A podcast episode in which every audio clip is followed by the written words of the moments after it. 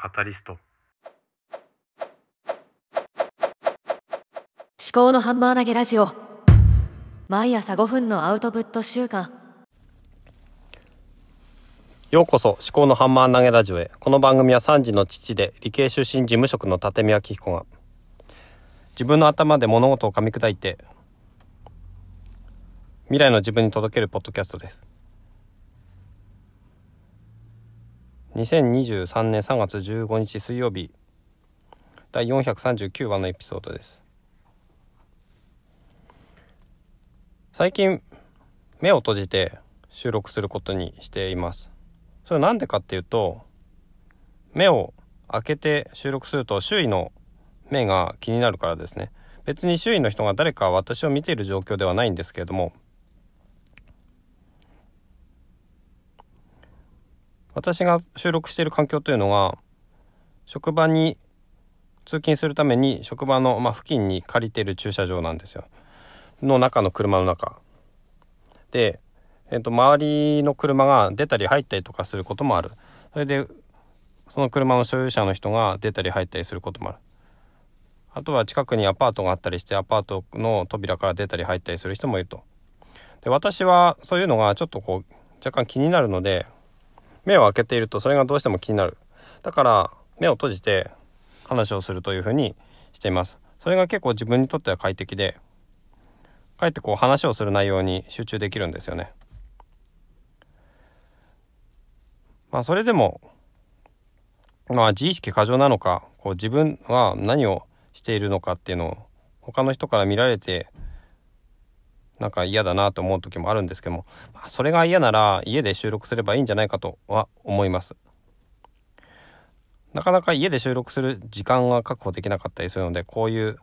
細切れの隙間時間に収録することがあるんですけどもなんでこんな話をしてるのか自分でもよく分かりませんが、まあ、目を閉じるとちょっと何て言うんですかね自分の世界の中に入れるのかなと思っております。今日はもともと水曜日だったので、まあ、家族の話をしようかなっていう日だったんですが、まあ、昨日も話した通り昨日家族の話をし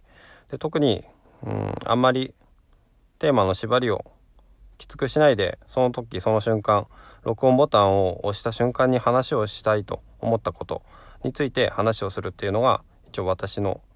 ちょっと今後のやり方としてまた実験をしていきたいなと思っています。また冒頭の挨拶についても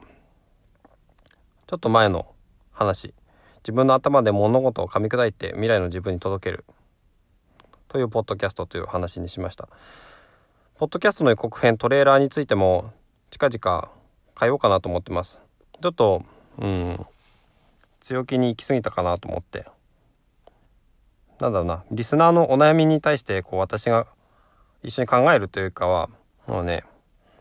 もう私の悩みにリスナーに答えてもらいたいなって思ったりもするくらい私自身はそんなに何かの知見を皆さんにお伝えできるようなそういう人間ではなくまさにこう等身大のこう生き物として存在しているだけなのかなと思います。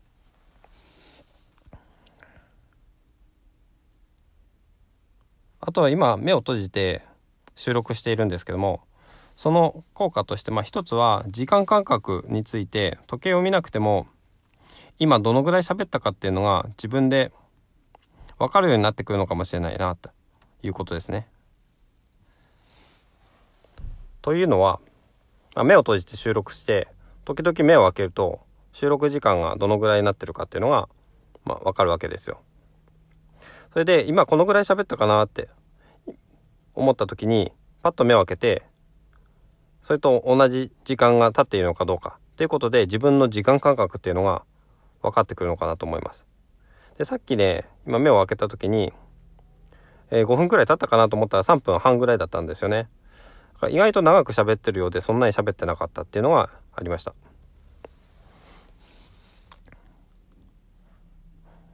今日は目を閉じて話をする収録することについてのメリットについてお話をしました。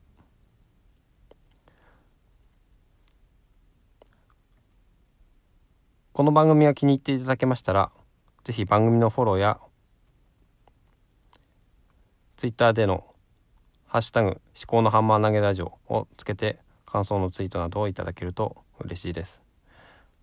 また番組へのご意見や感想がありましたら